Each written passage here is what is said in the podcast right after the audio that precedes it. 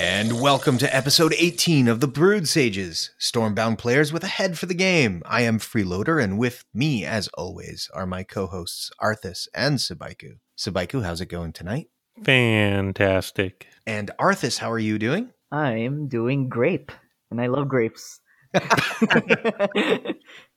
Uh, and I like to eat grapes. Uh, we are the Brewed Sages. And as a reminder, you can always follow us at Brewed Sages on Twitter. Or for all of you who recognize the phrase, I pitied a fool, our email address is thebrewedsages at gmail.com. Hey guys, this week we have had all kinds of crazy stuff. There's even a new channel in Discord, Deck Order. Arthas, walk me through this. All right, guys, we got a new thing. It's called Deck Order, and I uh, I applied for a spot for it. And uh, what's awesome is that, um, well, for one, the channel description, we got fresh, organic decks, locally sourced from the free range designers. Read the pin mes- messages to obtain your own deck. And basically, you can submit like a, a deck order through this uh, Google survey form. Uh, it tells you about like, uh, oh, what rank are you in? Um, would you, what kind of faction would you like to play? Any cards you want included? Any particular type of playstyle? Anything like that? You put that through this like survey form in the main Discord in the deck order channel, and uh, we take we take your submissions and we do the best we can to uh, supply with you the best deck that can come up with that fits the criteria you sent us. And as on top of that, after building a deck and sharing, we also give you some very very like detailed deck insights such as like uh, oh what the main objective of the deck is any weaknesses it has uh, particular synergies or priorities and it's just so well thought out and a lot of people are having so much fun getting new decks and having some real uh, insights that uh not everyone can really think of but uh I, I can assure you we can think of them. And uh, it's great because uh, it, I think this is a wonderful way to like uh, really test out any new waters in the game. Like, oh, let's say maybe you got a new card or you finally leveled it up to something playable, but you just don't know what kind of deck to put it in or how to play it. Well, deck order is for you. Slap that in, put it, put that new card as your uh, inclusion, and we'll do the best we can to help you. Now, now, can you do more than one card in your deck order? Oh yeah, some people asked for like three cards. I have this desire for an Avian Stalker Joust Champion Rapid Mouser deck. I was uh, thinking about posting it. um, that might take a while to process, but we will get to you if you send it in. Nice, uh, uh, but I only want free range avian stalkers. Let's let's be clear about that. All right, and uh, Sabaiku, uh, there's always been a deck building tool, has there not? There has always been a deck building tool at stormbound-kitty.com slash deck. Now, this is uh, a build your own deck kind of thing. You don't get the kind of thoughtful advice and consideration that the free range designers will provide you. Mm. But if you're looking to put something together for yourself, consider this your weekly reminder to go to stormbound-kitty.com you can build your own deck. You can get some basic analytics under the Insight tab, like average speed of the card, average mana cost, number of cards playable on your first turn. It's a nice all around tool that we definitely encourage you to use. Yeah, it also comes with some uh, very general tips like, oh, we notice you're lacking AoE, or uh, many of your cards don't move at first, so you might struggle with defense. Consider adding more movement. Or let's say you added a card that needs synergy, but you forgot to put the synergy in there, and it will remind you. It's pretty nice. We notice you're playing Brood Sages, but nothing in your deck poisons anything. it's there for spirit. We recommend Brood Sages in every deck. Exactly, exactly right. Um, n- next up, guys, uh, there's an. This is our tournament section, so we just we, we love plugging tournaments. Uh, we're going to go in reverse order this week because uh, you'll find out very quickly. Uh, we have a little surprise for you guys, but. Uh, first up, then, is the new tournament coming out. There's a Brazilian tournament. Debnath posted it on Reddit. Uh, you can go. I'm not going to read the uh, the link, but we'll have it posted. Uh, uh, signups are right now. Big shout out to Debnath, wishing him good luck in his tournament. And so we go from the beginning of a new tournament to the end of the last one. The Conquest tournament is done. Arthas, who won? So, Conquest tournament recently finished, and uh, Mr. Grimm wins. Ooh. Really amazing. Uh, Lawbro Bets being the second place runner up, and after that, Shades takes third place over Hanu, very very impressive by the way. And uh, yeah, that's what we got. And from that, I know if some people if some people out there are more interested to hear about the tournament, and I'm sure a lot of you are because uh, it's been really really hyped out. Really nice that uh, Berzosa was supporting it, and lucky for us, we get to hear some of the insights and the experience straight from the tournament winner Grim right now in this interview. All right, guys, we are joined here today by Grim. Say hello to our listeners. Hello, everyone. And Grim, amazing job on winning the the conquest tournament uh, recently. I don't know, it's pretty interesting because we got someone pretty new to the equals and tournament scene to actually take a major tournament from many of the top players. What kind of experience have you had prior to the conquest tournament that um, sh- showed some success in the equals meta? Yeah, so what really started me going into the equals meta was probably the Faction Wars season. I played two of them from like October this year, um, the 2020. So basically, I came in the equals meta with the Brazos announcement uh, of the Faction Wars team. Play two seasons there, it like helped me understand like what cards do people play, what cards are good, just like basic strategies, basic decks and equals, like what is good, what is bad. Then um, the two tournaments I actually um, take part in is the attack and defense uh, joust from Reckless, which is where people play by pairs. So I have a partner. My partner is Helios. As you can guess, getting Helios as your partner is pretty good. For sure. So yeah, we're on a way to win this right now. And also Helios like traded me a lot for this because he needs a good partner. Like I was not a good partner entering the ANC scene, but like now I feel like, yeah, yep, maybe I'm good. you definitely proved that by winning an entire major tournament, and um, that's pretty surprising because uh, from what you said, you are very very new to the equals I meta. am very, I know, very used to the equals meta. yeah, it takes a lot of um adjustment from people because it's very very different from ranked, right? It's not the same type of cards or levels, you know, Yeah. and it's crazy how much success you found just from that. I know you said you you played in Faction Wars, and yes, Faction Wars was amazing practice for equals, especially for me as well. Unfortunately, it's in a little bit of a break right now, but it's probably coming up uh very soon again. So back to Conquest Tournament. What exactly was your uh what were your deck choices or like faction choices throughout the whole thing? Okay, so my faction choices actually swapped like from um, quarterfinals to semifinals to finals. The group stage, the quarterfinals, I was experimenting with Swarm because of the Xur buff. Like that could be really powerful, but unfortunately, like still didn't turn out good. It was still a lot weaker. Not a lot, but it just had like you know, um, Swarm has a bad matchup against Winter because Winter's just insane. Right, Then yeah. Swarm has a bad matchup against Shadowfen. I mean, naturally, because Shadowfen has a lot of poisoning, they have a lot of answers, and that's like what Swarm is weak to. And then when we see like Swarm versus Ironclad, then I just prefer like the guaranteed value of a Phoenix over like the somewhat value of Bucks. Right. So like Ironclad versus Swarm. Actually, like if the decks are good, I think in one on one I would bet on Swarm, but Ironclad just has a lot more potential versus Winter and Shadowfan. Yeah, uh, it seems to be very, very common nowadays. Uh, Swarm is probably, in general consensus, the weakest faction in Equals. Definitely the hardest one to play, just because a lot of its cards don't have that much value in general. So uh, a lot of the players in this tournament played, you know, Ironclad, Shadowfen, Winter when they have to choose their three factions. Uh, did you do that as well then? Yep, that's exactly the lineup I went in for the finals. I had some variations of those decks, like I had at least two of every faction, just in case. Like Ironclad Aggro, Ironclad Midrange, Ironclad Control, and stuff.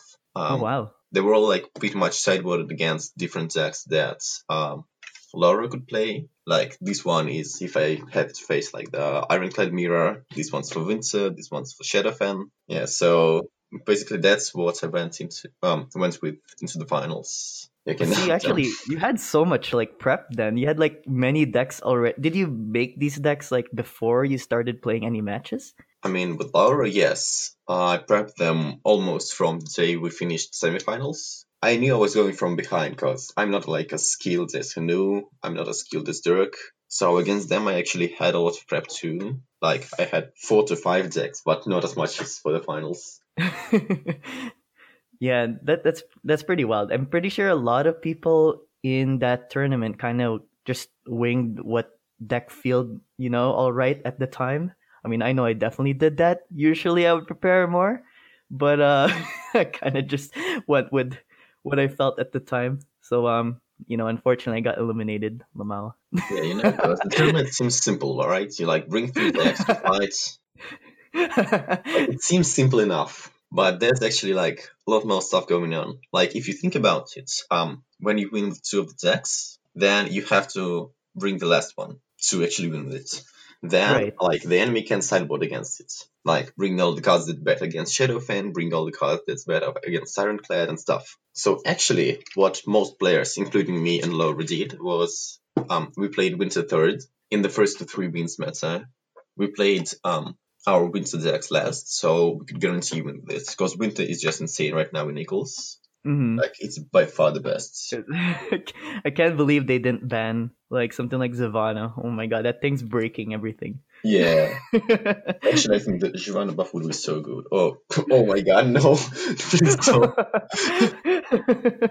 yeah, so um, it's it's great because this tournament is uh quite different from most of the traditional uh tournaments in Stormbound, and that is that um we don't have to submit any decks when we apply for a spot. You know, most of the time you have to build a deck during the week si- uh, one week signups, and you submit that, and you're basically stuck with that deck.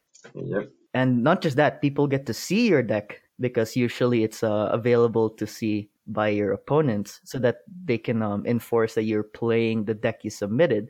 But here, there are no deck submissions whatsoever. Are there times where being able to change your cards for one faction um, really helped you a lot in any of your matches? Oh, it helped me a lot, like in all of my matches, like from the group stage to all the way to the finals. I always change some cards. I mean, I think it doesn't apply to the games when I was winning like 2 0. So against Dirk and Hanu, uh, I swapped a lot because um that's actually what I actually used to um win two games in a row. Like I lost the first one, then I won two in a row. Um, how did I do it? wow. That's like some psychological trick I kind of came up on my own. Like I've noticed um, during playing the group stage and like training practice that a lot of people um, like to keep the deck when they lose. Why do they do it? Because like if you win, you get a disadvantage. You have to swap your deck, right? hmm And that is a disadvantage. So when you lose and you don't have that disadvantage, you kind of want to go for the advantage. So keeping the deck, like it's psychologically logical and most of the players, um, not all of them, but most of the players actually kept the deck. So what I would do when I win a match is I would bring my second faction and I will like completely sideboarding it against the faction I just played versus. And like 80% of the time, I would face the same deck. And I would completely obliterate them because I'm absolutely their counter pick. So give us some examples of this, like cards or uh, factions. I mean, the finals are a great example. I was playing Shadowfen um, versus Shadowfen um, game one. This is actually really interesting because, again, I told you we're both playing wins in third place, so we could um, guarantee the win with the third deck. And then we have um, Ironclad and Shadowfen for the first two matches, right? So then we kind of want to win first match. So what do we do? Um, we know that Ironclad is somewhat weaker against Shadowfen. Like it's almost equal, but Shadowfen has a slight edge. hmm So both of us would run Shadowfen, right? Before the match starts, or like take out my Shadowfen versus Shadowfen deck and make some adjustments to it to make it even more versus Shadowfen.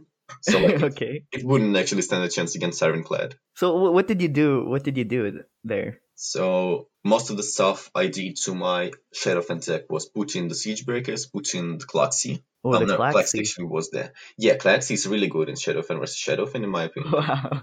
It just brings so much tempo to the table. Klaxi is why I won, actually. yeah, in my experience, Klaxi is really bad in general. But then, if you knew that you were gonna have a Shadowfen mirror matchup, then it's like really good, right? Yeah. Dang, that's actually pretty crazy. And like, you know, um, you went ahead to win the tournament, but you know, because you've only had basically faction wars and a little bit of attack and defend um, as equals meta experience. What exactly was your um, expectations for the conquest tournament? Like, how far would you have gone? How many games would you have won or lost? What was your original, you know, expectation for yourself? I mean, looking into the group stage, I was definitely passing in the first place because, like, there were some people that never actually played equals. Like, I never saw them, and I'm fairly certain that I have seen like almost all of the people who actually play equals competitively in my two seasons of Faction Wars and these tournaments. Then my uh, quarterfinals match was against Dirk.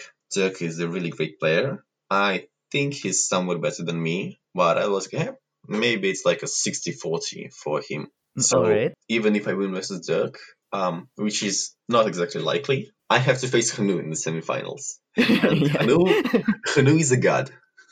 yes. Um, if if if the listeners don't already know, um, Hanu actually has uh the most tournament wins in Stormbound history right now. Yeah, he does. Uh, he actually won eight gold medals, three silver medals, and two bronze medals. Second place being Helios with five gold and one silver, one bronze. So Hanu actually is very, very up there in terms of like success in the Tournament Hall of Fame, which, by the way, you can all check out in Stormbound Kitty Tournament's Hall of Fame. Very nice, very interesting. You can also look at the decks that the winners used. Very, very cool. You guys should totally check that out. But uh, yeah, back to you, Grim. Hanu is very, very powerful, right? Like, what were you expecting then? When I was going into the match with Hanu, I was like, okay, I need to luck out. Like, that's the only way. So I'm not beating Hanu fairly. And that's actually kind of what the, what the match came down to. So uh, Hanu wins the first match, I think. Then the second one, we play his Shadowfen versus my Ironclad, and I win it somehow. I just got like really good um, Phoenix value. He was a bit too controlling for um, to actually deal with Phoenixes. Phoenix is actually a great card in Ironclad if you know you're gonna be facing a slower deck, and a lot of equals meta is actually slower. yeah, in my experience, uh, not a lot of people actually uh, play Phoenix. They kind of undervalue it. Um, Yeah, Phoenix is they think it's really slow. like, I think it's a hidden gem. so how did you play Phoenix though? Did you just keep cycling and just spam Phoenix? Is that what you did? yeah, I kind of just kept cycling the spam Phoenix. I'm I'm surprised that that was enough to overwhelm. then I him. outvalued the second match, and then we go into the first game. So this is where I put, okay, I need to luck out. It's my Shadow Mhm. Fan versus I think his Shadowfen. So he just played his Quadia. There were three eggs on the table, and I had a in hands, which would be active next turn. I needed to clear the board from the weak units so I could transform his um, three strength spawns into my Galaxy tokens. And then I had my Witches at base, which is when they go inside, they create a one strength token. That was really bad, because if they created it, then the Galaxy play wouldn't be available, hmm and I would have had like three strength three tokens at my base, and I would have probably lost. You know, like 95% sure I would have lost. Um, the witch had a 50-50% chance to spawn token either behind her, which I would have lost, or to the side, where my other unit would go into it, and then there would have been no uh, actually like two or lesser strength units left on the board, which is, Right. exact- is exactly what happened. I lucked, out at 50-50. you managed to win that uh 50-50 coin flip and then you just Yeah. like activated your Claxy trap card against Cordia. like transform everything like five units. and did you win off that Claxy play? I definitely won off, the, off that black play. Because like what? That's uh, you killed three dragons of three strength, so you got nine already, plus the fifteen. plus that the them. herself, plus, Plus the there was at Galaxy least one more herself. unit, like from my side. So it was like 31 strength. That's crazy. And the and yeah, this is again from your uh from your planning on doing the Shadowfen mirror matchup, right? That's crazy that that really worked out. I mean, against one of the top players, right? Yeah. Pretty big deal. Right after beating Hanu, and uh, you started uh going against uh Lobro in the finals. Uh, talk about how the finals went there because that was a big one. again, I uh, was kind of talking about the fact that uh, the Winters played last, the Shadowfans played first, right? Mm-hmm. So a Shadowfen versus Shadowfen mirror. Um, his Shadowfen is just like you know, like basic good stuff. Um, my Shadowfen is like destroy Shadowfen, no fun allowed. I win the first game. It was you know, it wasn't easy because of course the decks both decks are good. It was like a good first match. So I win match one. Then we move to the second match, and that's like when I actually realized that I don't have a good like versus Shadowfen um Ironclad deck. Oh. Because like I know he's probably gonna keep Shadowfen. He won't switch to the Ironclad. So I just like on the spot build an Ironclad deck that's like absolutely designed to only beat Shadowfen. Like it beats nothing else. Like it was a semi-aggro Ironclad deck with hard guards, which actually um beat Shadowfen, but like just as planned. it was pretty good. So we go into the third match, and I think if he would switch or not, like I decide that he wouldn't.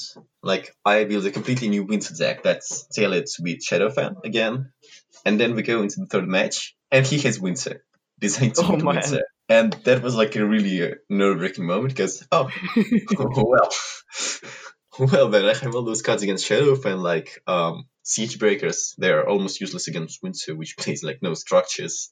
I would have been far better off playing Melodious Systems.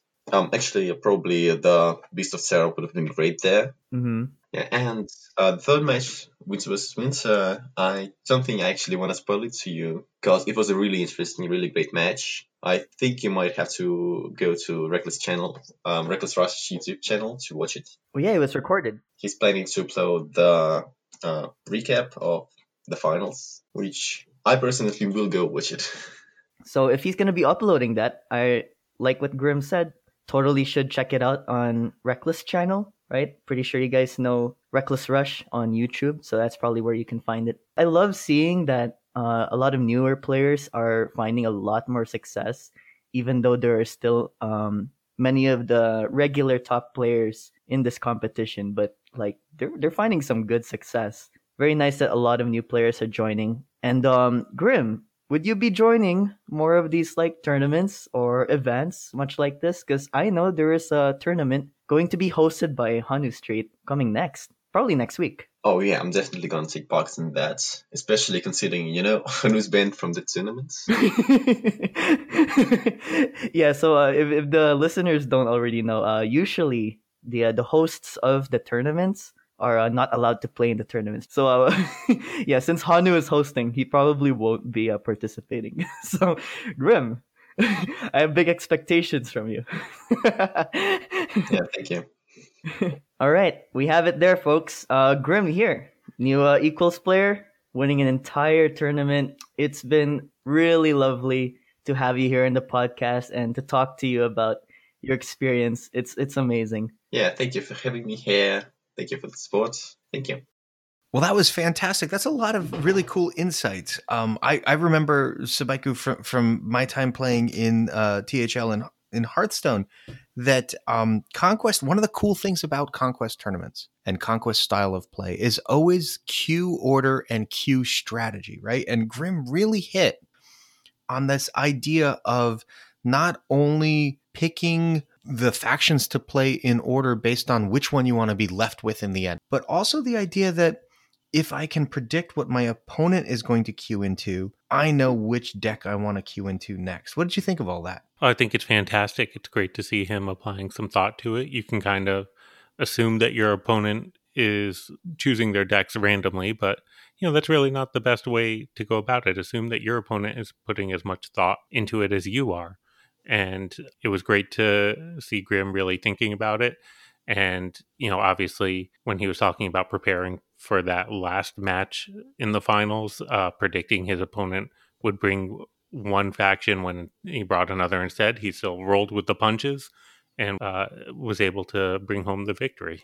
And, Arthas, what do you think about all the eggs in one basket kind of idea of going for a Shadowfen deck that only counters the mirror? I mean, I was impressed that he pulled it off, but I would never do something like that. I mean, as a control player, you know, I, I I take the low risk medium to low rewards. yeah, and that's maybe one of the advantages of this tournament that I think he really seized upon was the fact that you could alter your deck lists even in the middle of a match if you wanted to. Right, that's very different. If my so so back when I used to play a lot of conquest, once I've beaten my opponent with a specific deck, I would always keep the best counter to that deck if it wasn't the one I won with in my back pocket because if my opponent got to the point where that was the only deck he had left to play, I'd be like, bad news, dude. I've got the counter for you. But in this particular tournament, even if I saw, saw a specific Shadowfen deck in game one and I beat it, I have no idea if I'm going to see that deck again because you're allowed to go change the deck every single time.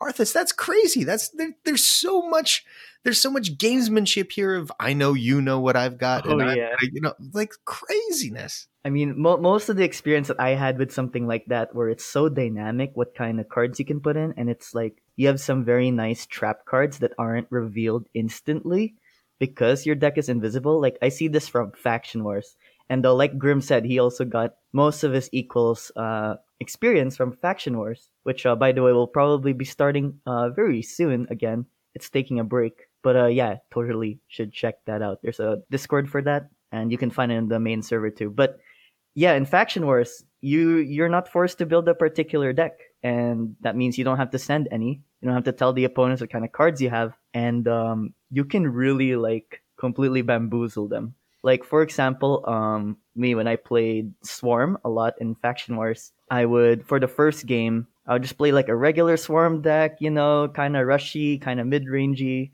and then maybe they're running Execution, and they're thinking, oh, okay, uh, like I don't need to run Execution, I should probably put something else.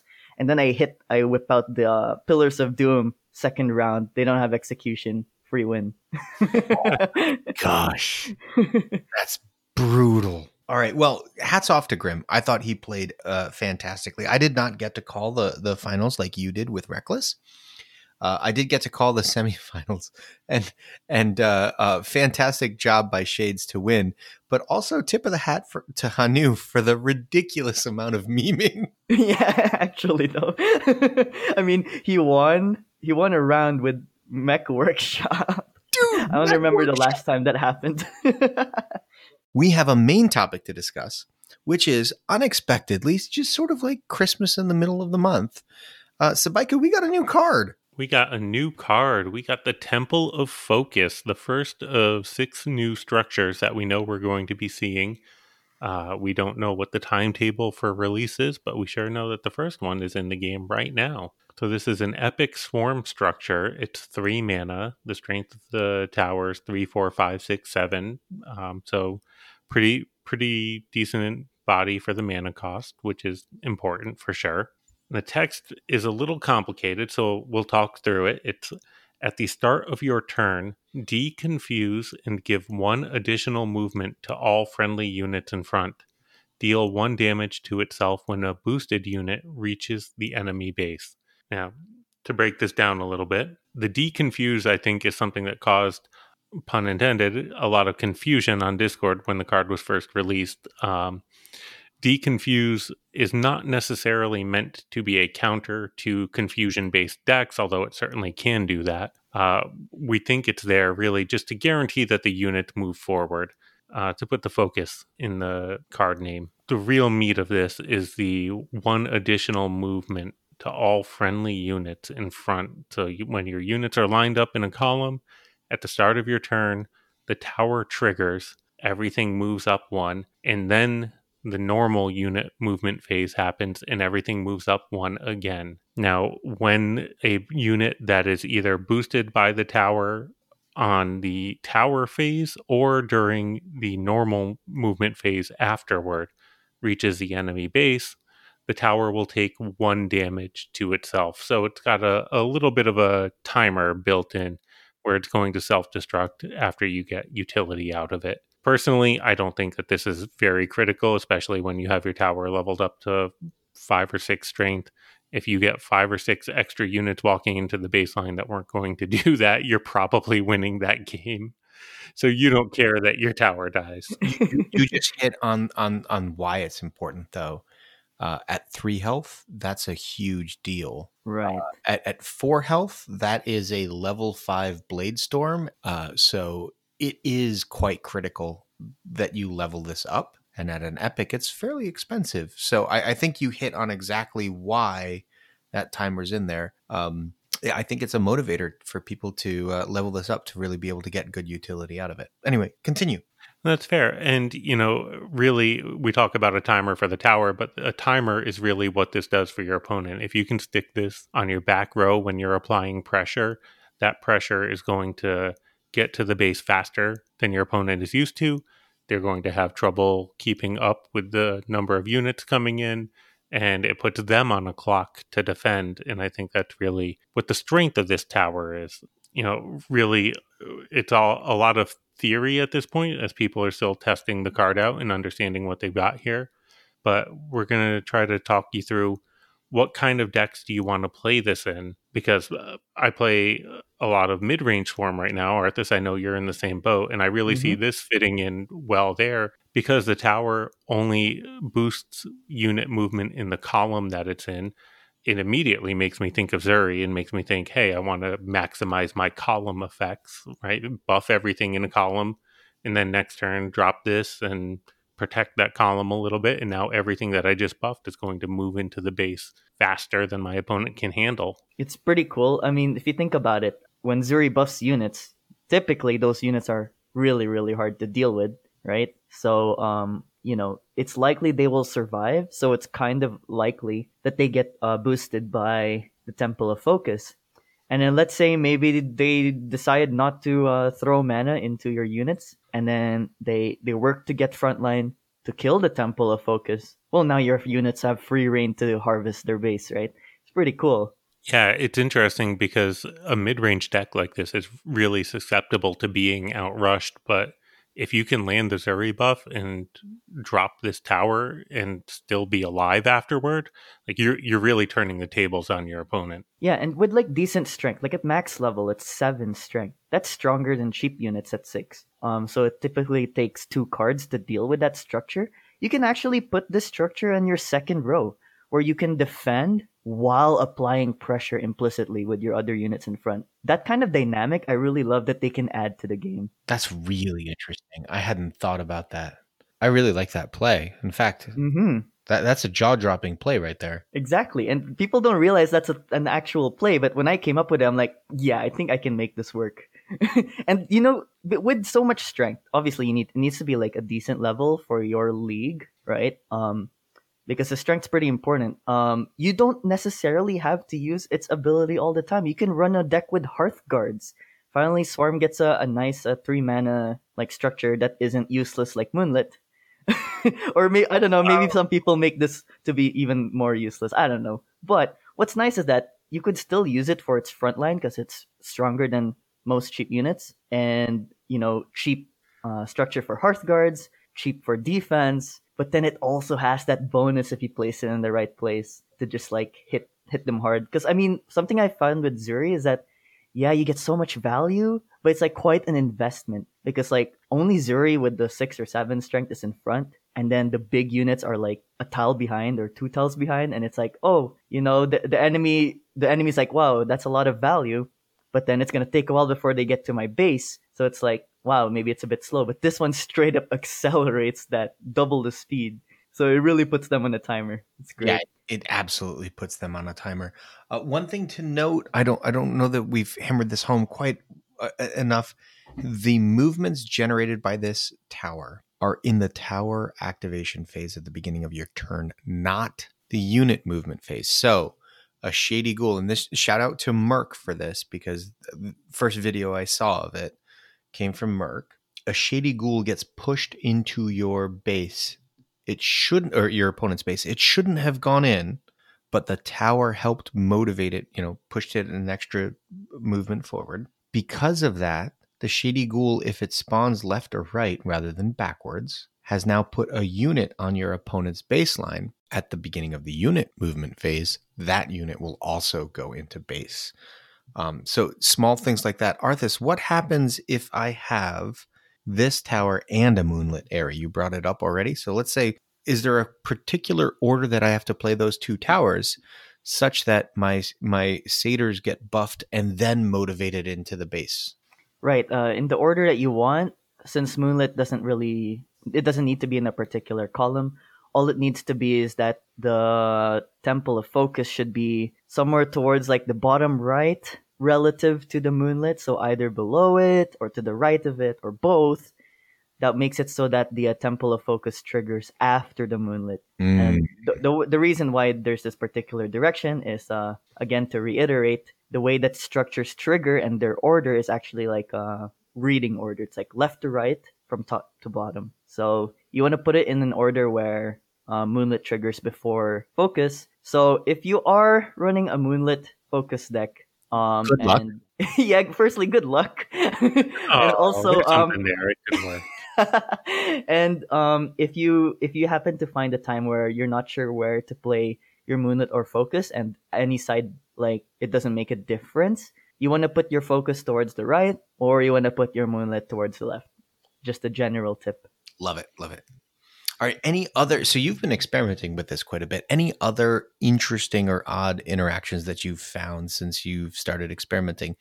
Also, shout out to Evil Deck for uh, doing a lot of the experimenting with you. Yeah, Evil Deck and Kep, both of them actually. So a lot of a lot of these like buggy in like air quotes buggy interactions come with uh, whether or not the temple takes damage because you know from the ability it says deal one damage to itself when boosted unit reaches the enemy base.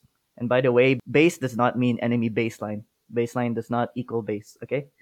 So let's just get that out there. But there are times where an enemy does go into the base because of a, a focus, but that particular focus does not take damage. Or other cases where it doesn't go in, but it does take damage. And um, from what I tested, and uh, this is basically like a long story short, the focus actually takes the board state and the units in front of it, and then it predicts where all of those units will end up. So if it finds units in front of it that are predicted to walk into the enemy base, uh, usually when you pretend they have two speed, if they're going to walk into the enemy base, that particular temple that triggered will take the damage however many units went into the base. That sounds very confusing, and it, it really is because it takes a uh, it's much easier to explain when there are visuals. And uh, by the way, I have a lot of like footage and screenshots. I have like so many so many different interactions that I was uh, testing up till like 5 a.m. last night. I was having so much fun. What and is your Temple of Focus right now? Out of curiosity. well, actually, it's at uh level two with one extra copy, only because I bought the uh, the pack that comes with the three copies. Yeah, because I'm a whale and I want it. but um, I don't know. I, I'm thinking maybe I could make a really detailed video and explaining this, but I'm a bit hesitant. I don't know if people are actually interested because like some, most of these bugs are like very very edge cases. Like um, if you're dealing with like faithless prophets or with like Mia. wait, wait, or wait, even- wait, wait, stop that right there. Wait, whoa, whoa, whoa, whoa. So you're playing this with Harvester trying to steal a Mia. yeah. That is an edge case, but now I'm curious. Tell me about this. What happens when you have Mia? All right. So, uh, because like like like Freeloader mentioned, um, when a temple triggers, it actually moves like commands the unit forward during its trigger. So that that literally happens the same thing with Mia. If you trigger it, it just moves all the units in front of your focus forward. That's just all, you know. just does what's expected. And um but you know it gets even more complicated though when you put multiple temples in the same column. But um yeah, that's gonna be hard to explain without visuals. So if you guys really want me to make this video, and I assure you I can explain it so well, probably better than anyone right now, because I, I I had almost no sleep. Yeah, please let me know because I'm really hesitant to make it. Oh, no, Get good. some rest and put it together. Be the, you can be the definitive uh, encyclopedia of the Temple of Focus. I could make like a whole kitty guide for it. Yes. But like, what if it gets patched? You know, all that work. No, no, no, no. It's not all that work. It's all the extra work you'll have to do after that. To ah, all right. I, I see. I uh, appreciate that mindset. Mhm. Let's get down to the bottom line here, Yes, which sir. is this is a three mana card that commands unit forward, and that sounds an awful lot like a very popular swarm card. is this worth putting in my deck instead of Forgotten Souls? No. Yeah, probably not. No. no. Eh, well, I think the answer very much depends on your level of Forgotten Souls because at Oh, level yes. five, Forgotten Souls is very different than it is, you know, even at levels three or four. But also, I think you, I think they just don't go into the same kind of deck in Correct. general. That's going to be, I think, the biggest challenge that I see is trying to build a deck that takes advantage of this persistent movement effect as opposed to a one-time effect like Forgotten Souls is. Forgotten Souls is a fantastic card. There's a reason why it's probably the number one Swarm card in terms of popularity right now. Uh, it's because it, it is a beautiful finisher when you get something at your opponent's baseline that is either big or does a lot of damage, like Devastators. You know, it just closes a game out for you. But building a deck that takes advantage of a persistent extra movement effect where you can continue to attack the same side of the board I- think that's going to be really tough to put together, and uh, curious to see what people come up with. Yeah, so let me highlight like the biggest difference between something like Forgotten or Herald's Hymn versus uh, this Temple of Focus is that Forgotten and Herald's Hymn they trigger the extra movement instantly. Here with the Temple of Focus, it gives the enemy time to counterplay you, and it's not entirely guaranteed that you're gonna get that ability of you know. Sure, it takes a lot of planning, and your opponent might just run execution. Exactly. And That's why I really um I really suggest that if people are serious about testing this card, which I, I definitely recommend for a bit, um don't don't tunnel vision into thinking, oh, this card's only good for its ability. No, it has good strength. Use it. There are other uses for this cheap structure. It doesn't have to be just the ability. You could do both. I would say the ability is a bonus, but uh yeah, that's just my tip. No, I, I, I totally agree. Uh, if you want at, at the same, so it is an epic, first off, right? So we, we need to talk about that. It is an epic, not a common. But if you have it at the same levels as a Fort of Ebonrock, it's just a better option. Like, yes, it's one health less than a Fort of Ebonrock, but it has an upside that Fort doesn't. That's true. And uh, to be fair, the tower's ability doesn't change as it levels. Only the strength of the tower changes. So you Correct. can put it in at a low level and, and test it out and see if it's working for you before you, you know, commit a ton of resources to it.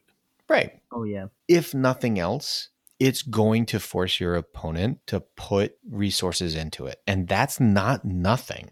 You can't leave this on the board. At least I don't think you can. I, I don't I don't think I don't think your your opponent can afford to leave this on the board. You play it, your opponent has to clear it. And that in and of itself is value. Absolutely. It's a lot like uh, winter decks playing the hearth, right? Like Yes. you can you can play around it by just removing all the units so that the hearth has nothing to buff every turn, but you know that's a risky strategy and you're much better off in the long run usually just putting the damage into the structure in the first place and I suspect this will end up filling the same kind of role even if you're just using it as bait for an execution. Well, if I wanted to play a Moonlit Aeries Satyr deck, what better card to put in to try to bait out the execution so that my Moonlit Aeries clear the next turn? There you go. Boom. Or even for your pillars. Right. Like that's the thing is this is a threat. It, it is not a finishing card. The game will continue mm. after you play it. You play Potion of Growth Forgotten Souls, the game's over. You play this, the game will continue, but this is now a threat on the board that needs to be dealt with. And I just love that. I just I love the fact that I can play a card that then dictates what my opponent has to do in response. Either to Sabaiku's point, he has to clear the two units I've got in front of it, even if they're both Doppelbock pieces. Who cares? They need to put two units into that or a runner, or they need to clear this. That's a lot of mana they're putting into nothing. hmm People should not undervalue that. Like, oh, uh, it's kind of a bad play if you play this card because I know they have this particular uh, card to counter that card. Like, for example, uh, oh, I don't want to play True Shot because I know they have Execution right now. No, it's not necessarily a bad play to play True Shot, even if it gets executed, because there is some serious value when you can limit your enemy's options. If you force them to do something that they may or may not want to do, that actually gives you an advantage relative to them. 100%. I don't think this is an auto include for Swarm, and I'm thankful for that, to be quite honest. The last thing I want is an epic ent- entered into the game right now that I need to somehow level up to level four or five so that I can play it in a deck, right? But at the same time, even at level one, this is pretty darn enticing. yeah, and uh, I really love the kind of implications this gives um, to the other five structures that are coming, which we don't know about yet, like what the abilities are. We just know the artworks, which you can find in the Discord upcoming teasers channel. Yeah, I mean, if they're making such unique mechanics like this, so unique that leveling it up doesn't change the mechanic. It's just that special. I can't wait to see the next ones. I like the fact that it's a cheap tower because it, it, it, feels like it's going to find a niche. If it was another five mana tower, I would just say I'd it has to be better than True Shot. yeah. It, I don't know that it is better than True Shot at five mana, but gosh, it doesn't have to be. It's three mana. It just has to be better than Fort, and it is. All right, guys. Uh, so after that, we've got to discuss while we're on the subject of column effects, our card of the week, which is, I'm sorry to say, mechanical workers. Heck yeah. I love that card, bless its heart, but I can't say it without laughing. yeah, and um just just to just to do another shout out again, uh Frozen Earth, one of the uh one of the mods on the Stormbound Discord Mm-hmm. He sent a deck order, um, which includes uh, the mechanical workers. And uh, I personally uh, handcrafted that deck, and I gotta say, I'm actually so proud of it. It has so many synergies. It's got a real, a real objective in the game, and when I'm playing it, oh man, it's it's delicious. yeah. Well, I mean, you know, the deck could could do just as well even without the card. But hey, hey, look, look, the card's not useless. It's got its own synergies. Like I put um like Fort Tonic, Mia, and Hearth Guards, and um like me- mechanical workers provides the structure for Fort Tonic and um, Hearth Guards. It also provides constructs for the upgrade point, and then. but does mechanical workers move away from the so? So for those of you who don't know, and it's understandable if you don't, mechanical workers is six mana. Its levels four, five, six, seven, and eight for its strength. It has one movement, which means that when you play it, I believe it moves away from its spawns a 3 3 4 5 6 health structure behind it, which makes a 2 3 4 5 6 construct. Boy, that is a complicated set. Look, at the end of the day, it makes a mechanical workshop behind it, which creates a construct as you level up your mechanical workers, it gets bigger and bigger and bigger. So does the tower behind it, and so does the spawns from that tower. All of that being said, I believe the mechanical workers itself steps away from that tower, which is important because otherwise, that is correct. Yep. it would be in the way of the tower spawning on the following turn. So that's good. But it also means that you can't just play mechanical workers into Fort Tonic and expect anything to happen because guess what? It won't. The mechanical workers are too far away. Unless you attack sideways. right. Okay, okay. Well, there we go. So, right, we could play it in a situation where it attacks sideways and hope that it lives, and then play Fort Tonic. Uh, this doesn't see a ton of play. Uh, Sabaiku, why is it not seeing a ton of play?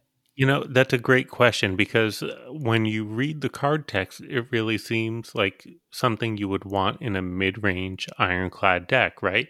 Lots it's, of value. It's got a decent sized body, it's got movement so it can trade into another unit, and it creates a structure which then provides value going forward, right? So it does a lot, but it also does a lot for six mana. Typically, on a six mana play, you're looking to really dominate the board. You're not trying to set up value for future turns at this point. You're either trying to a keep yourself from getting killed against a rush deck, or b put overwhelming pressure on a slower deck where you're, I mean, playing something like Destructobots, Green Prototypes, and Upgrade Point, where you're you're putting down a tower that generates value. You're putting down a couple units, and these will provide immediate threat as opposed to a long range threat.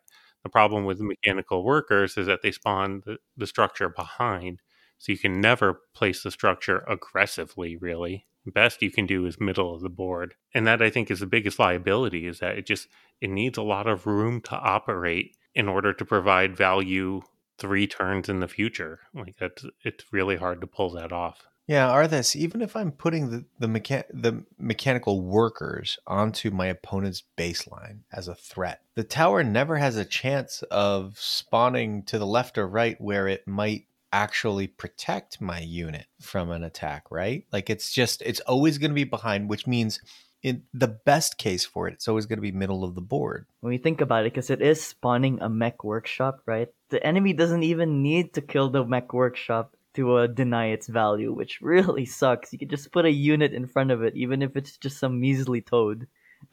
the entire fact- factory shuts down because uh, health inspector deemed it uh, not worthy. like a rain of frogs, for example. Shut. Right? Exactly. It's like so like you know on paper it's like wow this is so much value but it's just ah the root of the problem mech workshop it's so hard to make mech workshop like work despite its name. It's just it takes it has so many conditions that need to be met you know such as the space in front. Also like because it's a structure that provides a lot of value you want to put it near your baseline as much as you can to make it as safe as you can. But it doesn't provide that instant value and then when it does it's like just a unit sometimes you know? It's just not that reliable Hmm. Yeah, it, it's the structure is the kind of thing that your opponent can ignore or just block off for a couple turns, and now you're left taking that tempo hit from playing the structure, even though you've got a relatively decent sized body to go along with it with the six, seven, eight strength rodent. It's just not enough to overwhelm what your opponent can respond to with six mana or seven mana. Yeah, I'm, I'm I'm trying to think. So so there are two types of, of of towers, right? There there are towers that provide value in terms of just their mana to strength, and then there are towers that provide continuing value in terms of things like resources. Um, in the case of uh, you know, uh, um, some of the mana or buffing to other units, or in the case of this one, an additional unit, which seems on paper fantastic, but it is the easiest one of all of them to deny that additional value as the opponent. I can't think of anything else that is easier to stop than a mechanical workshop in terms of getting value out of it. Is that the biggest problem with this? Is just, I'll throw this out there. If the mechanical workshop spawn happened regardless of whether or not there was an opponent's unit in front of it, and it actually attacked and traded with it. So if my opponent sticks a three health unit in front and my mechanical workshop makes a five health construct, I suddenly just have a two health construct in front. W- w- would that change the, the the calculus in terms of whether or not it's a good enough card to play? Oh yeah, that's a significant change for sure. that would be amazing. A lot of people have been wishing for something like that. I, I don't know if they'd be able to implement something like that, but yeah, that would be awesome, right? Well, if I play Rain of Frogs, I don't prevent my Winter Pact opponent from getting mana. yeah, it's just it's really sad the way it's done right now. Because I mean, okay, this this puts us into the topic of like um a lot of these um off meta cards tend to be easily defeated by positioning. I know there are a lot of cards out there that have conditions for them to work well, but I would say that conditions that require positioning are probably the hardest and most limiting uh, conditions that could easily make a card um, unplayable. So, for example, um, like here with you know the mechanical workers, um, you need a space behind your mechanical workers to spawn the structure, right? Mm-hmm. Mm-hmm. Um, Mech Workshop needs a space in front. Yeah, makes sense. Yep. Yep. And then, like, it will, let's think about many of those column-based abilities, like um, Flaming Stream or like Avian Stalkers. Like that kind of like positioning condition, um, it's just not reliable for a game like Stormbound, Stormbound, and the way that people uh, spread their units apart. And then like other cards, for example, like let's say Lich Summoners, right? It needs a space behind. If you trade into a an enemy on your baseline, even if it survives, it doesn't get that extra value. Mm. And then with Xuri, I mean, even with its popularity, if you really like dissect its conditions, not only does it need a space in front to fly to, but it also needs space behind. And that's what makes it um really hard to like set up sometimes, which warrants its uh the kind of strength it provides when you do pull off the setup. So that's really cool. But positional conditions are what makes a lot of the cards in the game kind of unplayable. And you see that Xuri provides value right away. So even though it's inconsistent to pull off, it's worth it because when you do get to play it, you get a lot out of it. with Mechanical Workers or Mech Workshop, when you play it, you're not guaranteed to get value out of it. No, no, no. you just you have to still continue to hope. No, you get a tower out of it. All right, guys. Well, that ends the main portion of this episode, which means it's time for me to remind you. Please follow us on Twitter at Brewedsages and email us at thebrewedsages at gmail.com. This week we did receive some feedback from Evil Deck. He said, quote, I'm so sorry. I could not find a use for Joust Champion. As a cat main, I can say that Rapid Mousers has no place in the game unless it gains strength or if it leans into the confusion mechanic. If it confused a random enemy unit before each attack, for example, it would see play like Vindicators do, where its value lies in the ability, but it cannot become cheaper. I actually really like this, I have to say wow, that was really cool, actually. really cool idea. I, I love that idea for Rapid Mousers. Um, anyway, thank you so much for the feedback, Evil Deck. Good luck this week with uh, mechanical workers. Uh, and to anybody else who's listening, feel free to give it a shot. Good luck. Uh, that's going to do it for this episode. For Arthas and Sabaiku, I am Freeloader. We are the Brewed Sages, reminding you to stay hydrated.